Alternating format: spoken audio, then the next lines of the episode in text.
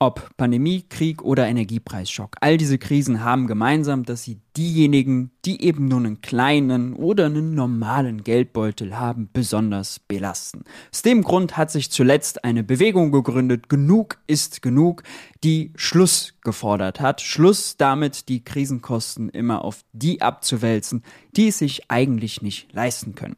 Genau mit diesem Motto ist jetzt auch ein neues Buch entstanden, Genug, warum wir einen politischen Kurswechsel brauchen. Ich habe mit einem der Herausgeber, Lukas Scholle, vorab drüber gesprochen.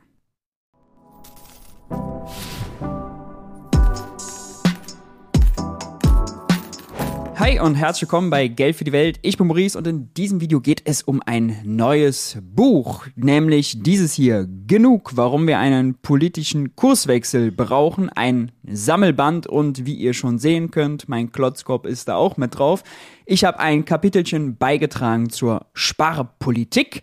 Ähm, es geht um den Neoliberalismus, es geht äh, um die Folgen des Neoliberalismus ähm, und in jedem Kapitel auch darum, wie man den Kurs wechseln kann. Ich zum Beispiel schreibe über eine Abkehr der Sparpolitik, nicht nur darüber, wie es technisch möglich wäre, Schuldenbremse und Co., sondern auch, was für neue Narrative man aufbauen muss, um eben sich aus den alten Fesseln von Reagan und Thatcher und Gerhard Schröder zu befreien. Das Buch erscheint am Mittwoch, den 21. Juni. Hier könnt ihr es nochmal sehen. Äh, neben den Herausgebern Ines Schwerner und Lukas Scholle, mit dem wir gleich exklusiv über das Buch sprechen und auch über sein Kapitel. Lukas hat nämlich darüber geschrieben, dass jeder Milliardär einer zu viel ist. Ist unter anderem dabei Shader Kurt, Dirk Kirschel, Sarah Lee Heinrich, Alex Brendler äh, und einige mehr. Sehr, sehr interessant. Lasst mich noch euch darauf hinweisen. Am Mittwoch, an dem Tag, an dem das Buch erscheint, gibt es auch eine Premiere Veranstaltung hier in Berlin im Kino International. Es gibt noch Tickets, könnt ihr euch sichern. Link dazu ist auch unter diesem Video. Wer von euch Lukas nicht kennt, ich vermute, die meisten kennen ihn schon. Lukas war schon öfter hier auf dem Kanal. Lukas ist äh, Ökonom, Lukas ist Kolumnist beim Jacobin Magazin. Lukas ist jetzt Herausgeber dieses Buches und Geschäftsführer des Brumer Verlags. Und nicht nur das, Lukas ist auch ein guter Freund und Arbeitskollege im Bundestag. So, damit genug des Vorgeplänkels. Wir gehen gleich rein. So, da ist er auch schon. Hi Lukas, schön, dass du hier bist. Grüß dich, mein Guter. Moin, freut mich. Du hast ein äh, Buch herausgegeben. Äh, dein Gesichtchen ist mit drauf. Ich habe es schon in die Kamera gehalten. Äh, gemeinsam mit der Ines. Äh, genug, warum wir einen politischen Kurswechsel brauchen. Mal ganz zu Beginn die Frage, warum braucht dieses Buch? Das sagt der Titel eigentlich schon ziemlich klar, denn es ist genug und wir brauchen einen politischen Kurswechsel. Und das sehen wir an den unterschiedlichsten Stellen, äh, jetzt ganz kürzlich als auch die letzten Jahre. Fangen wir an bei der Energiepreiskrise. Da sehen wir, dass die Menschen ärmer werden und das natürlich auch viel politisch bedingt ist. Wir sehen es in der Corona-Pandemie, wo die Gesundheitsämter mit irgendwelchen PDFs kaum hinterherkamen. Da war zu wenig Digitalisierung. Und wir sehen es natürlich am Sozialstaat, der mit der Agenda 2010, 20 Jahre Neoliberalismus, 40 Jahre Neoliberalismus stark eingeschränkt wurde. Und das alles hat natürlich Konsequenzen, die wir in allen Bereichen sehen, dass der Staat insgesamt und auch die Gesellschaft insgesamt kaum mehr auf diese Krisen vorbereitet ist und dass angesichts der Klimakrise ja ziemlich gravierend sein kann, wenn immer weitere Schocks auf uns zukommen und der Staat kaum noch in der Lage dazu ist, diese Schocks abzufedern. Und die Menschen, die leiden im Endeffekt darunter, die werden ärmer, die sind überlastet, die müssen Homeschooling machen und so weiter. Und genau deswegen müssen wir da einen Kurswechsel herbeiführen, um halt die Menschen zu entlasten und äh, eine ordentliche Daseinsversorgung ermöglichen.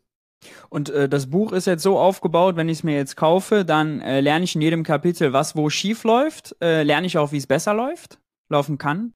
Genau, genau, genau. Also wir sagen nicht nur, warum es ein, äh, was schlecht ist, warum es einen äh, Kurswechsel braucht, sondern in den einzelnen Kapiteln die wir sicherlich gleich nochmal ein bisschen äh, umreißen werden, ähm, geht es auch darum, dass quasi ein paar Lösungsperspektiven aufgezeigt werden in den einzelnen Bereichen, zum Beispiel Pflege, zum Beispiel Staatsfinanzen, sowohl bei der Umverteilungsperspektive als auch bei der Schuldenbremse, dass überall dort dann ein paar Kernreformen, die einfach unabdingbar sind sozusagen oder wo quasi die großen Hebel sind, welche da mhm. umgelegt werden können, um da diesen Kurswechsel einzuleiten. Natürlich kann man in diesen ganzen Kapiteln nicht ins Klein-Klein gehen, aber die großen Hebel werden da auf jeden Fall genannt und besprochen und gezeigt. Darum auch ein Sammelband, also jeder quasi in seiner Expertise, äh, in seinem Fachgebiet. Äh, also ich musste nicht über Pflege schreiben, ich durfte über äh, Christian Lindner und Sparpolitik und Staatsfinanzen schreiben.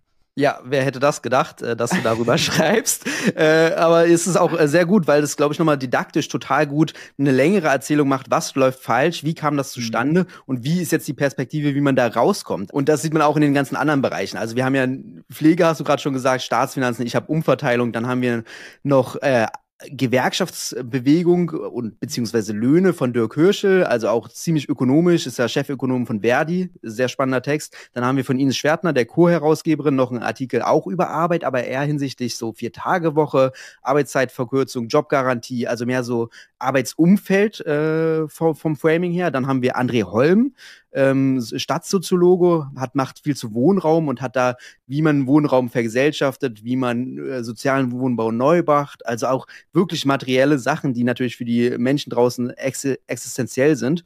Und dann haben wir noch ähm, ein paar andere Leute dabei, wie zum Beispiel Sarah Lee Heinrich, die schreibt über Armut, ganz klar, da wird mit der Agenda 2010 abgerechnet und natürlich, was die Ampel so macht. Dann haben wir noch mit dabei Alexander Brendler, der schreibt über die Energiewende, weil die wurde auch natürlich nach neoliberalen Vorzeichen ähm, gemacht und dann war es das auch schon. Dann haben wir noch Seda Kurt mit dabei, äh, die hat über Kultur geschrieben, wie auch quasi der Neoliberalismus dort äh, eingeschlagen hat. Und das wusste ich vorher auch gar nicht, wie zum Beispiel ähm, äh, Theater privatisiert wurden äh, in den letzten Jahrzehnten und damit natürlich dann die Selbstfinanzierung, der Druck zur Selbstfinanzierung stieg und damit, damit natürlich auch Ticketpreise und Arme wurden ausgeschlossen von der Kultur. Mhm. Also natürlich sieht man das auch da, den Neoliberalismus. Sehr spannend. Äh, Im ersten Kapitel schreibt, äh, schreibst du mit Ines äh, über die Vorgeschichte, über den Neoliberalismus, skizzierst so ein bisschen nach, äh, wie er also wo er herkommt und wie er sich so eingeschlichen und äh, an die Macht geschlichen hat.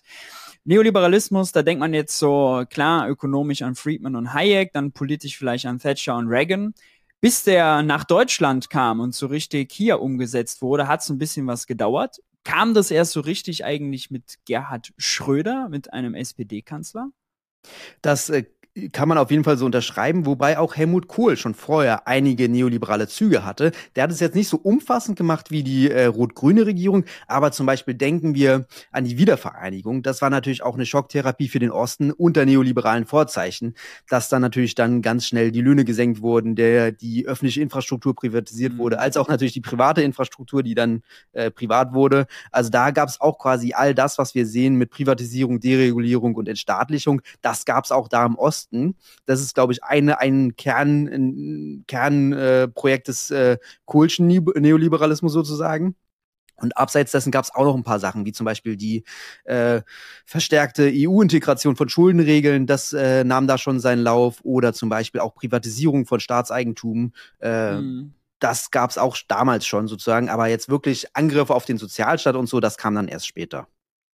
Woran merkt man äh, das dann? Also weil Gerhard Schröder so damit verbunden wird. Äh, vielleicht kannst du es ganz kurz schlagwortmäßig äh, mal sagen. Also woran hat man gemerkt, dass der Neoliberalismus unter Schröder richtig angekommen ist in Deutschland? Das ist ja ganz klar mit der Agenda 2010 vor allem, dass, dass da der Sozialstaat angegriffen wurde, als auch natürlich dann total Druck auf die Löhne ausgeübt wurde nach unten, um die hin, hinunterzuziehen. Das ist natürlich muss man immer wieder dazu sagen, politisches Projekt natürlich auch, um quasi dann auch äh, wie Gerhard Schröder so schön sagt, den größten Niedriglohnsektor als Erfolg zu verkaufen, um ja, genau. Einerseits sinken dann durch, dadurch natürlich die Löhne, äh, nicht nur bei den Ärmsten, sondern auch die Löhne darüber werden natürlich runtergezogen. Das ist mhm. ja ganz, ganz klar. Und dadurch werden einerseits die Leute ärmer und andererseits sind diese geringeren Lohnkosten natürlich auch für die Unternehmen relevant, weil die dann natürlich geringere Lohnkosten haben und höhere Gewinne und das natürlich dann zugunsten äh, der Oberen geht. Ähm, und ich habe noch ein brillantes Quote mitgebracht äh, von Milton Friedman. Ähm, äh, in dem Buch gibt es ganz viele äh, verrückte Quotes von den Neoliberalen und auch von äh, Schröder und Blair. Da kommen wir vielleicht gleich nochmal ganz kurz dazu. Ähm, das Quote lautet, jetzt muss ich es hier natürlich nur finden, sinngemäß auf jeden Fall, von Milton Friedman, über Gerhard Schröder, dass er ja die rechten Reformen als Linker, in Anführungszeichen, bereit, äh, bereitwilliger umsetzt als Kohl vor ihm. Also es ist schon bemerkenswert, wenn Milton Friedman einem mehr Reformwillen zuschreibt als äh, Helmut Kohl. Und da sieht man auch eigentlich, dass die die Konservativen halt auch wirklich konservativ sind und sich gar nicht diese dollen mhm. Reformen trauen, äh, jetzt jedenfalls auf Kohl, kann man jetzt vielleicht nicht abstrahieren auf alle Konservativen, ähm, aber das ist schon bemerkenswert, äh, wenn man so ein Lob bekommt von Milton Friedman. Ein extrem giftiges Lob, würde ich mal sagen. auf jeden Fall, auf jeden Fall. Du äh, hast gerade noch äh, Blair angesprochen. Äh, wolltest du von denen auch noch äh, Genau, das war das Schröder-Blair-Papier, das kam in den 2000ern raus und ist so das neoliberale White Paper von der, von der, von der Sozialdemokratie, wo viele äh, Sachen so vorskizziert wurden, wie sich die Sozialdemokratie entwickeln soll, um quasi dann da äh, neuen Kurs einzuschlagen. Und das liest sich, also ich kannte das auch vorher schon, so abstrakt und kannte einige Quotes, du sicherlich auch, aber wenn man sich das nochmal ansieht, und das habe ich für das Buch getan, das ist wirklich äh, abstrus, was man da liest, weil das liest sich wirklich wie ähm, ein, schlechte, schlechter äh, Parteitagsantrag von der FDP. Also das könnte wirklich heute eins zu eins äh, von, von da stammen.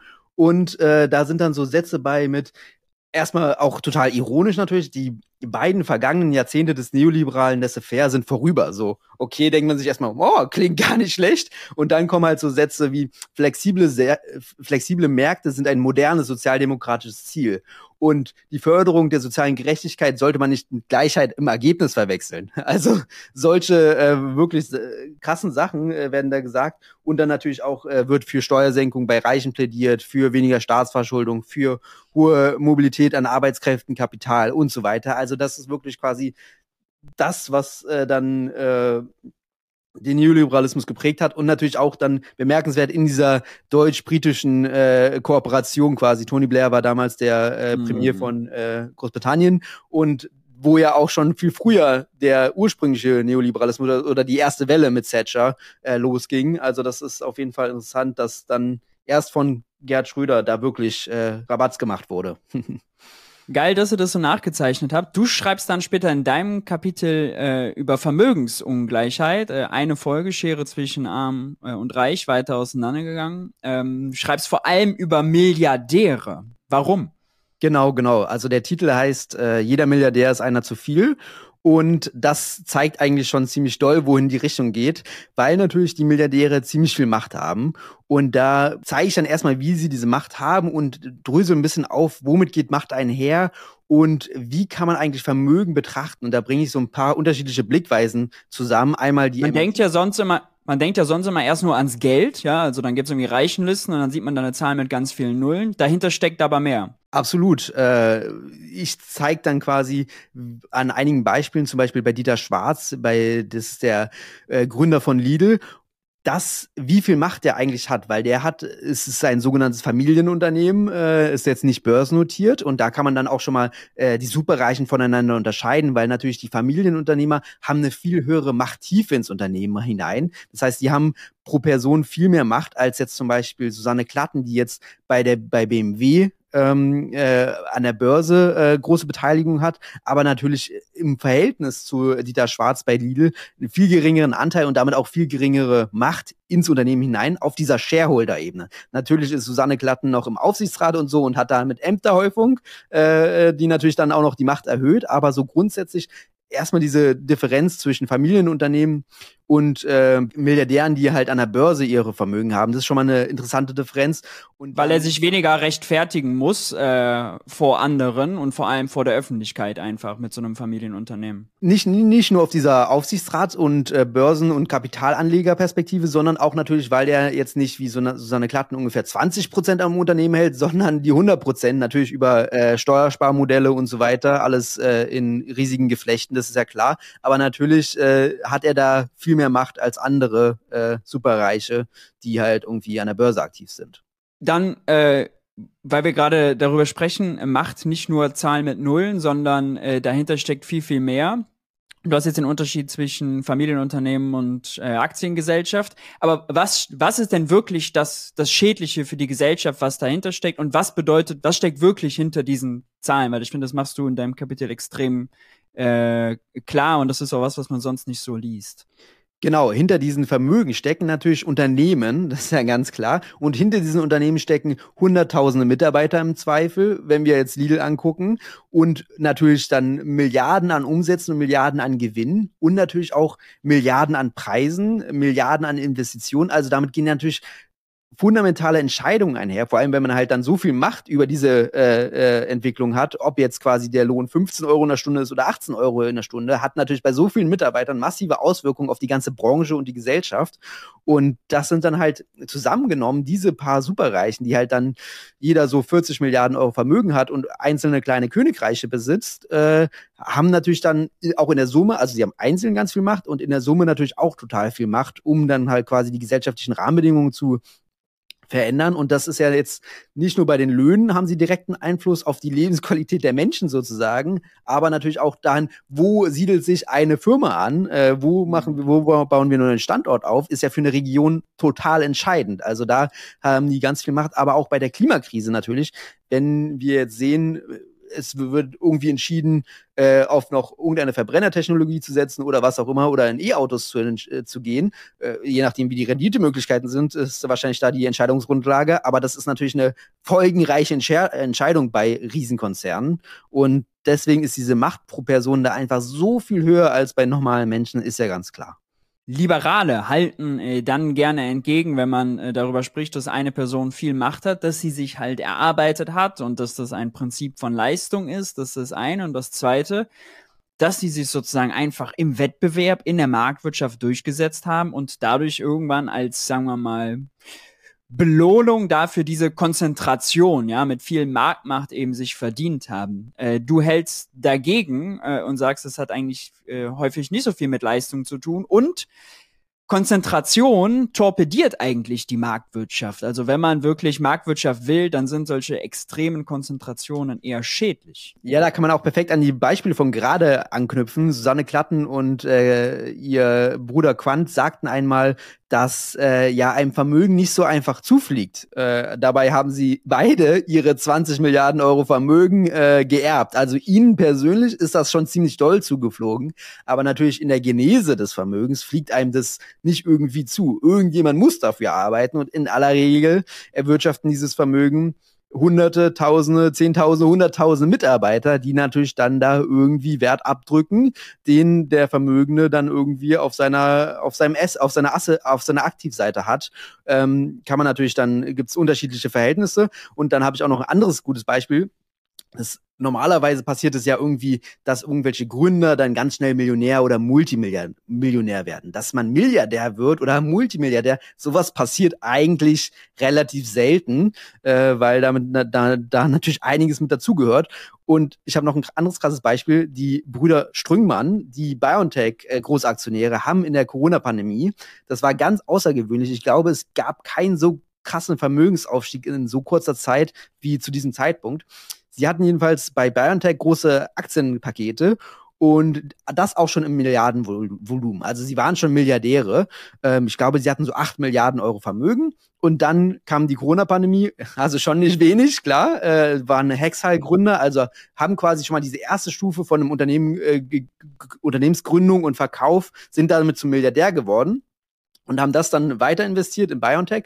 Und dann kam die Impf kam die Corona-Pandemie und der Impfstoff bei BioNTech. Und das waren natürlich riesige Gewinnerwartungen bei BioNTech, weshalb der Aktienkurs explodiert ist. Und damit sind die von den Hinterbänklern der Reichenliste zu, auf Platz eins gesprungen, von 8 Milliarden Euro Vermögen auf 40 Milliarden Euro Vermögen, was natürlich so total verrückt ist in irgendwie einem halben Jahr oder sowas. Ging dann auch ganz schnell wieder runter, weil sich zum Glück diese Gewinnerwartungen und auch die Pandemie nicht in dem Maße äh, äh, erfüllt haben, wie die äh, Spekulanten das erwartet haben. Aber es ist natürlich irrsinnig, wie quasi innerhalb so kurzes Zeit, so kurzen Zeitraums so viel Vermögen aufgebaut werden kann und so viel Macht natürlich, weil da ging es um Dutzende Milliarden Euro an erwarteten Gewinn und natürlich um Patente, die woraus die Gewinnerwartungen äh, folgten, die natürlich aber zum Leid äh, der ganzen Menschen, nicht nur hier, sondern auch auf der ganzen Welt natürlich dann ähm, geschehen sind. Und diese Gewinnerwartungen sind halt entscheidend für diese großen Vermögen. Hätte man die Patente freigegeben, dann wäre auch das Vermögen ganz schnell dahin gewesen sozusagen.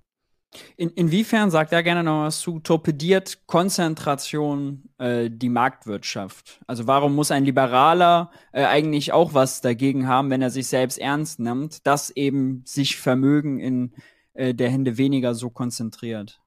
Ja, also das ist natürlich dann immer ein Argument, jeder kann ja ein Unternehmen gründen und so weiter, aber dabei sind diese Eintrittshürden, jetzt mal eine Supermarktkette oder einen äh, Immobiliengroßkonzern äh, oder auch ein Autogroßkonzern äh, ähm, zu gründen, relativ hoch, weshalb dann natürlich die Eintrittshürden in diese Märkte oder auch äh, so ein Unternehmen zu gründen in der Größe total hoch sind und natürlich die Märkte sich mehr, mittlerweile so diversifiziert haben, dass sie natürlich alle unterschiedliche Nischen abdecken. Denken wir nur an den Automarkt. Die einen machen Luxusautos, die andere machen Geländewagen, die andere machen Kleinautos. Also da sind natürlich gibt es natürlich Wettbewerb in diesen einzelnen äh, zwischen den Autos sozusagen, also zwischen den Konzernen hinsichtlich der Segmente.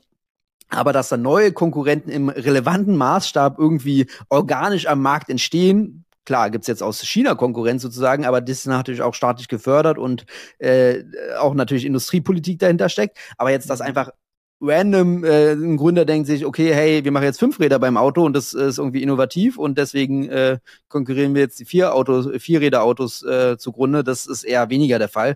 Und dadurch wird natürlich auch den, die ganze Innovation gehemmt, wenn immer nur einige wenige dort äh, ihre Marktanteile für sich beharren.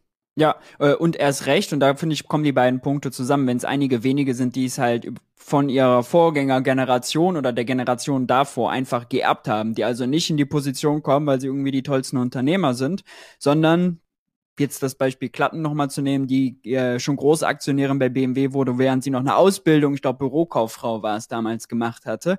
Äh, ehrenwerter Job, alles schön und gut, äh, aber keiner, der leistungsmäßig rechtfertigt, eben Großaktionär bei BMW zu sein, zumal sie die Ausbildung auch gar nicht bei BMW gemacht hat.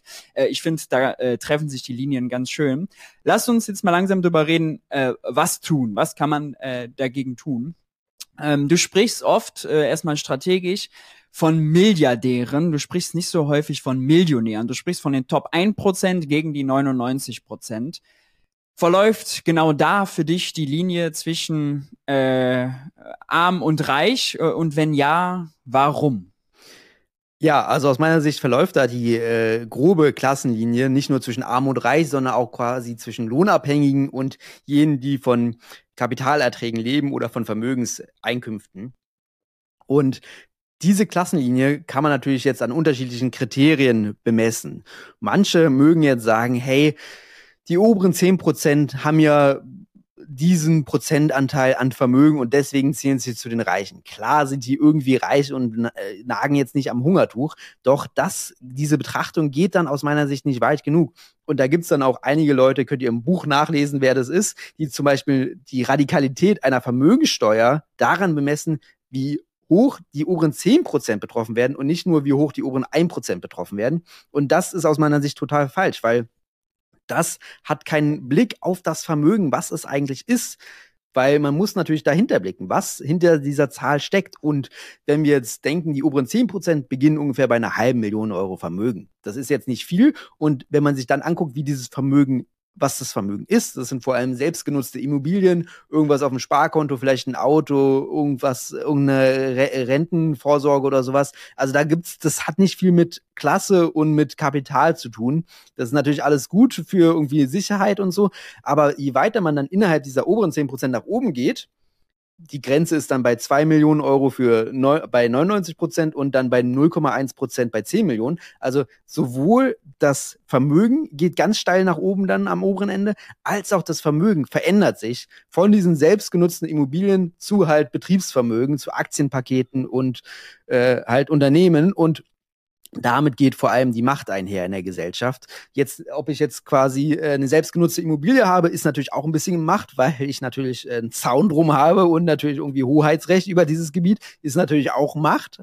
Aber vor mhm. allem geht die Macht ja mit Betriebsvermögen einher, wenn ich quasi den Mitarbeitern sagen kann, hey, so viel Löhne bekommt ihr, so viel Urlaubstage habt ihr, wir investieren da rein und so weiter und so also weiter. Also es geht um diese Königreiche, wie du es äh, eben mal genannt hattest, äh, wo halt über ganz viele Köpfe entschieden wird und nicht nur über, ah, äh, ich habe sozusagen ein schönes Haus in der Münchner Innenstadt und noch eine Ferienresidenz und die sind halt beide äh, ein paar Millionen wert, meinetwegen. Äh, da hat man nicht so viel Entscheidungsbefugnis, sagen wir mal, über so viele Köpfe, äh, als wenn man zum Beispiel eben so ein Familienunternehmen äh, äh, besitzt und da einfach über tausende Köpfe entscheidet. Das ist für dich das, das Relevante. Absolut, weil damit geht die Macht einher und die Leute, die halt ein bisschen Multimillionär sind, ist schön für die, aber die haben jetzt nicht wirklich Macht, auch jetzt ohne die jetzt äh, kleinreden ja. zu wollen, aber es ist natürlich ein Unterschied, ob man 10 Millionen Euro Vermögen hat oder 10 Milliarden. Ist ja auch ganz logisch. Und äh, es ist ja klar, wer davon äh, dann im Zweifel mehr Macht hat und wer zu viel Macht hat steckt dahinter auch ein politisches Kalkül, dass man für Forderungen, äh, ob jetzt Steuer oder Wirtschaftsdemokratie, Vergesellschaftung, kommen wir gleich zu, äh, einfach mehr Akzeptanz und eine breitere Akzeptanz erreicht, wenn eben der Papiermillionär mit dem Häuschen in der Münchner Innenstadt eben explizit nicht mit gemeint ist. Äh, und zwar allen bewusst ist, dass er nicht mit gemeint ist, sondern äh, nur eben die Top 1%. Absolut. Also aus meiner Sicht ist sowohl dieses Framing, die 99% gegen die 1% total mächtig, um Politik zu machen, weil das natürlich nicht nur jetzt, wie ich gerade zeigte, auch real gut durchargumentierbar ist, sondern auch, weil es einfach metaphorisch und sprachlich so mächtig ist. Mhm. Deswegen einerseits und natürlich andererseits, weil ich es auch für politisch sehr schwierig halte, wenn man quasi irgendwo dazwischen eine Klassenlinie zieht, zum Beispiel bei den oberen 10 Prozent, dann äh, denkt sich halt jeder, äh, Lehrer, der irgendwie am Ende seiner Laufbahn ist und eine, eine Immobilie am Stadtrand hat, hey, bin ich jetzt der Klassenfeind? Natürlich ist er nicht der Klassenfeind, aber das halte ich für ganz gefährlich und spaltet natürlich total die 99 Prozent. Und wofür ist halt die Frage? Äh, meistens ist halt das Kalkül dann dahinter, dass die Leute, die halt dann auch noch bei den oberen 10% umverteilen wollen, dass die halt auch auf Staatseinnahmen als monetäre Größe bei irgendwelchen Umverteilungsprojekten äh, äh, zielen, was aus meiner Sicht auch jetzt nicht der richtige Ansatz ist. Ja. Dann lass uns mal äh, darüber sprechen. Du forderst äh, Umverteilung in dem Buch. Was sind denn aus deiner Sicht die wichtigsten äh, Hebel? Genau, also es ist ja ganz klar, dass man beim Vermögen ansetzen muss. Das, äh, damit geht die Macht einher. Und natürlich haben irgendwelche Manager äh, auch ein bisschen Entscheidungsmacht in ihrem Job, aber das kann man jetzt nicht über die Besteuerung lösen oder über die Umverteilung. Das äh, muss man dann natürlich über Mitspracherecht äh, und so weiter äh, regeln aber die Macht vor allem von den Superreichen, da muss man ans Vermögen ran und da gibt's halt dann ein paar Stellschrauben. Da, entweder man schränkt die Verfügungsgewalt über das Vermögen ein, sie können weniger entscheiden, das geht kurzfristig wahrscheinlich ganz gut. Zum Beispiel steckt Piketty davor, dass man pro, pro Anteil maximale, maximale Stimmrechte haben kann. Also das wäre quasi so eine ordnungsrechtliche äh, Einschränkung von Macht. Aber natürlich kann man auch die Vermögenshöhe einschränken äh, an sich. Und da gibt's natürlich etliche Umverteilungsmaßnahmen von der Steuerpolitik bis zu Vergesellschaftungen und so weiter.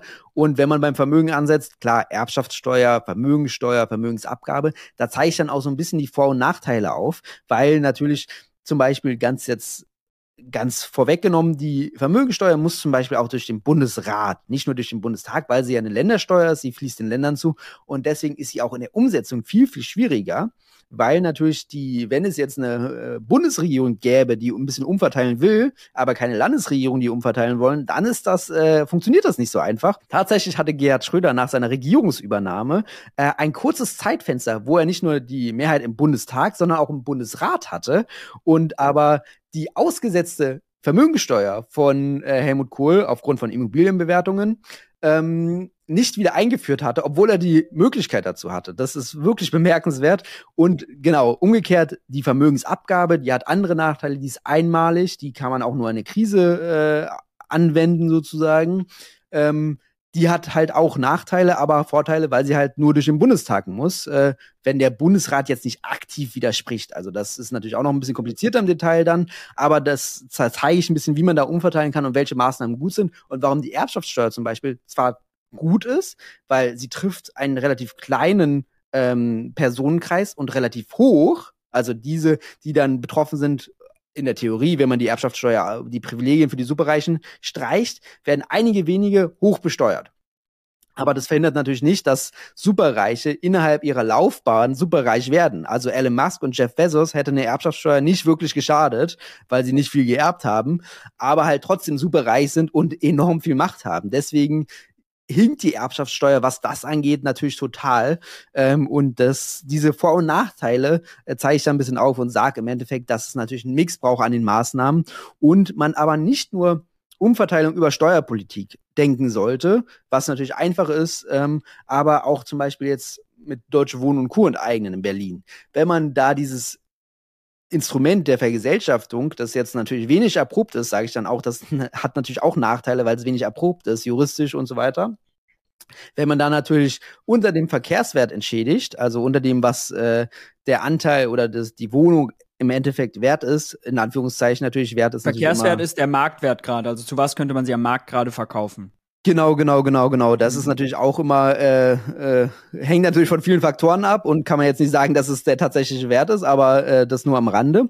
Ähm, wenn man natürlich unter diesem Verkehrswert entschädigt, dann ist das natürlich auch ein gewisser Aspekt von Umverteilung, weil wenn man einfach sagt, hey, äh, wir geben dir genau den Wert, den du dafür bekommen würdest, dann kann sich der Superreiche oder das Unternehmen einfach andere Anteile kaufen und dann ist es einfach nur ein Aktivtausch sozusagen auf seiner Seite. Ähm, das äh, bringt natürlich nicht viel, aber auf jeden Fall diese Umverteilungslogik auch noch in andere Maßnahmen reinzudenken, die eigentlich gar nicht so offensichtlich sind. Äh, das, äh, dafür plädiere ich auch. Und damit kann man natürlich auch viel gezielter die Macht von einigen Superreichen einschränken ähm, oder in einzelnen Sektoren, wie zum Beispiel im Wohnungssektor. Da kann man natürlich mit einer Vermögensabgabe kann man zwar machen, aber also für, für alle Superreiche, aber die kann jetzt nicht gezielt im Wohnungssektor da irgendwie die, äh, die Not lindern sozusagen. Deswegen braucht es halt auch gezieltere Maßnahmen, wie zum Beispiel die Vergesellschaftung. Und dann kann man natürlich etliche Bereiche überlegen, wo die sinnvoll wäre. Ob jetzt Wohnen, äh, irgendwelche staatlichen Energiemonopole oder bei der Bahn oder irgendwelche Trassen. Also da kann man natürlich, gibt's etliche oder bei, beim Pflegesektor, überall, wo staatliche Daseinsvorsorge in den letzten Jahren abgebaut wurde, könnte man natürlich darüber nachdenken, gezielter einzugreifen, anstatt das über Umverteilung an mit Steuern oder so zu lösen. Der Hebel ist einfach direkter, weil äh, selbst wenn man die ein bisschen ärmer macht auf dem Bankkonto, äh, also sprich äh, den ein paar Nullen oder was äh, streicht und ein paar Zahlen streicht in der Reichenliste, heißt das ja nicht, dass sie diese äh, Betriebe und Immobilien, was auch immer sie besitzen und damit über Platz, Raum, Mitarbeiter und so weiter verfügen, äh, eben das einschränkt. Vielleicht haben sie es weiter und einfach nur ein bisschen weniger auf äh, ihren Sparkonten, ja, oder an äh, Aktien, die, wo sie sowieso nur beteiligt sind, nicht um groß mitzubestimmen, sondern eben nur zum reinen Vermögensaufbau, äh, zur Anlage sozusagen. Ähm, in dem Zusammenhang sprichst du auch über Mitarbeiterbeteiligungen äh, ähm, beziehungsweise wirtschaftsdemokratische äh, Modelle. Sag da gerne noch zwei, drei Sachen zu. Genau, also das hängt ja auch mit dem Punkt vorher zusammen, was du gerade sagtest, ja. mit den ganzen Nullen streichen. Und da mache ich bei, dem, bei den Vermögenssteuern auch noch den Punkt, dass man darüber nachdenken könnte, ökonomisch jetzt gedacht, dass natürlich die Steuerlast nicht nur mit Geld zu begleichen wäre, sondern natürlich auch mit Anteilen. Und das ist natürlich, klar, gibt es da juristische Schwierigkeiten und muss man ein bisschen was äh, entbürokratisieren und muss man gucken, ob das juristisch alles klar geht. Aber ökonomisch gedacht ist es ja kein großer Unterschied, ob man quasi jetzt eine Unterschrift leistet oder eine Überweisung äh, im Endeffekt. Und das, diesen transformativen Aspekt von irgendwie Vermögenssteuern hinsichtlich der Wirtschaftsdemokratie finde ich total bemerkenswert und mache ich da auch im Buch, äh, was vielleicht. Mach einmal gerne konkret. Also man muss zum Beispiel Vermögenssteuer oder Erbschaftssteuer zahlen und statt den Geldbetrag zu überweisen, sagt man, Genau, mal, ihr kriegt äh, Anteile oder der Staat kriegt dann erstmal Anteile im Wert äh, dieser Steuerzahlung. Könnte man natürlich dann auch noch anreizen, dass man einen kleinen Rabatt bekommt, wenn man mit Anteilen zahlt, weil das ist natürlich für, den, für, den, für die äh, Umverteilung von Macht natürlich viel relevanter, weil sonst kann der Superreiche auch im Endeffekt einfach einen Kredit aufnehmen und damit seine Steuerlast begleichen, so, dann sinkt zwar sein hier ist sein Bruttovermögen und hier sein Nettovermögen, dann sinkt sein Nettovermögen, weil er natürlich Schulden auf der anderen Seite hat, aber sein Bruttovermögen bleibt gleich. Er hat das gleiche Unternehmen und die gleiche Macht. Deswegen ist auch zum Beispiel, mache ich dann auch im Buch, diese Sicht auf Nettovermögen, die in der gesellschaftlichen total gemacht wird, eigentlich falsch. Oder also es ist nicht falsch, es ist ein relevanter Indikator, aber auch auf das Bruttovermögen muss geguckt werden, wenn wir über Macht und Umverteilung sprechen. Und was der Staat dann mit diesen Anteilen macht, äh, das kann man dann sehen, ähm, muss man dann über die einzelnen Sektoren gucken.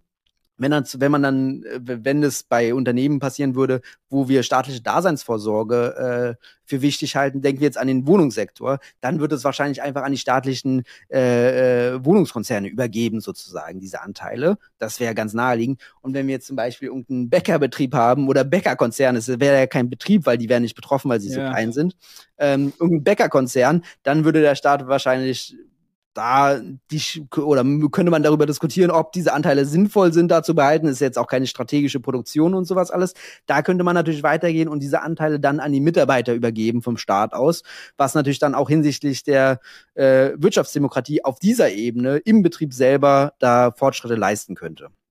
Mhm. Aber das heißt auch, äh, nicht, dass einige das jetzt vielleicht denken, also Mitarbeiterbeteiligung und Wirtschaftsdemokratie muss nicht heißen Staatswirtschaft. Ne? Das kann weiter ein äh, also privat geführtes Unternehmen, das im Wettbewerb steht in einer Marktwirtschaft. Sagen wir mal, Becker Lutzer hat jetzt äh, einen großen Kon Konzern und eine richtige Kette, ja. ja. Äh, also wenn dann ähm, kann, kann, kann halt sozusagen der Anteil von Becker Lutze als Eigentümer umverteilt werden auf die Mitarbeiter im Betrieb, die nur mal äh, mit Brötchen backen und so weiter und Geschäfte managen, äh, eben ja dazu beitragen, dass auf dieses Vermögen, das wir von Becker Lutze äh, dann abzielen, einfach umverteilen an die Mitarbeiter direkt. Was auch viel direkter wäre, als zum Beispiel ihm einfach Geld abzunehmen und dann, okay, äh, dann kann man irgendwie, dann fließt das in den Länderhaushalt und dann wird damit eine Straße gebaut nach dem Motto. Also diese Mitarbeiterbeteiligungen und Wirtschaftsdemokratie hätten, wenn man das verbindet mit der Steuer, ist der Hebel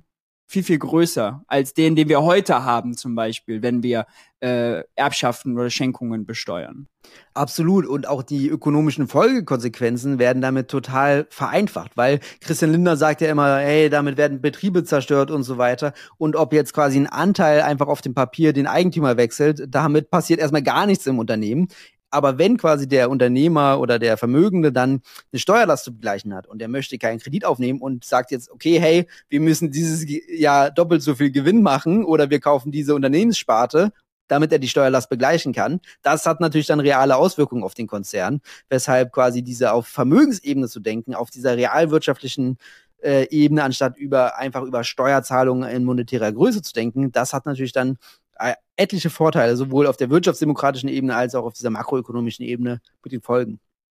Und äh, äh, letzter Punkt, du hattest eben gesagt, äh, ein Rabatt. Damit meinst du zum Beispiel, wenn jetzt die Steuerlast eigentlich wäre, sagen wir mal, 50 Millionen, die man äh, überweisen müsste, dann könnte man einfach in, äh, äh, Anteile am Unternehmen, die vielleicht dann nur 45 Millionen wert sind, ähm, damit quasi auch diese, diese, diese Steuerlast erfüllen. Hat also 5 Millionen netto gespart, aber weil man eben die Mitarbeiter beteiligt, statt einfach nur das Geld zu überweisen, ist das Interesse Wirtschaftsdemokratie und Umverteilung eben mehr erfüllt und deswegen kann man da als Staat, als progressive Regierung vielleicht äh, halt auch äh, das Anreizen und ein Auge zudrücken, ja. Ja, also damit äh, erfüllen dann auch die Steuern halt eine weitergehende, einen weitergehenden Zweck, ein, ja. einfach nur äh, die Umverteilungs- und Finanzierungsfrage, sondern halt dann auch eine wirtschaftsdemokratische Frage. Und das wäre auf jeden Fall ökonomisch gedacht natürlich total easy. Äh, wie das natürlich juristisch aussieht und so, da wird es dann ein bisschen komplizierter, aber das sollte man natürlich auch alles hinbekommen, wenn man den Willen dazu hat. Wir sehen ja, dass vieles geht, wenn der Wille dazu da ist. Das stimmt, das stimmt. Lukas, äh, ich danke dir. Äh, ich kann nur empfehlen, ich bin natürlich äh, auch nicht frei von Interessenskonflikten, weil ich habe selbst ein Kapitelchen drin geschrieben, äh, sich das Buch zuzulegen und vor allem auch dein Kapitel dann intensiv zu studieren. Äh, danke für deine Zeit. Man findet dich im Internet sonst noch auf Twitter zum Beispiel. Wo kann man dich noch finden, wenn man deine Sachen verfolgen will? Ja, vor allem auf Twitter, da bin ich am aktivsten, aber auch auf Instagram und vor allem beim Jacobin Magazin, wo ich Kolumnist bin, da schreibe ich auch regelmäßig über das, was Lindner so an Unsinn fabriziert. Ganz klar.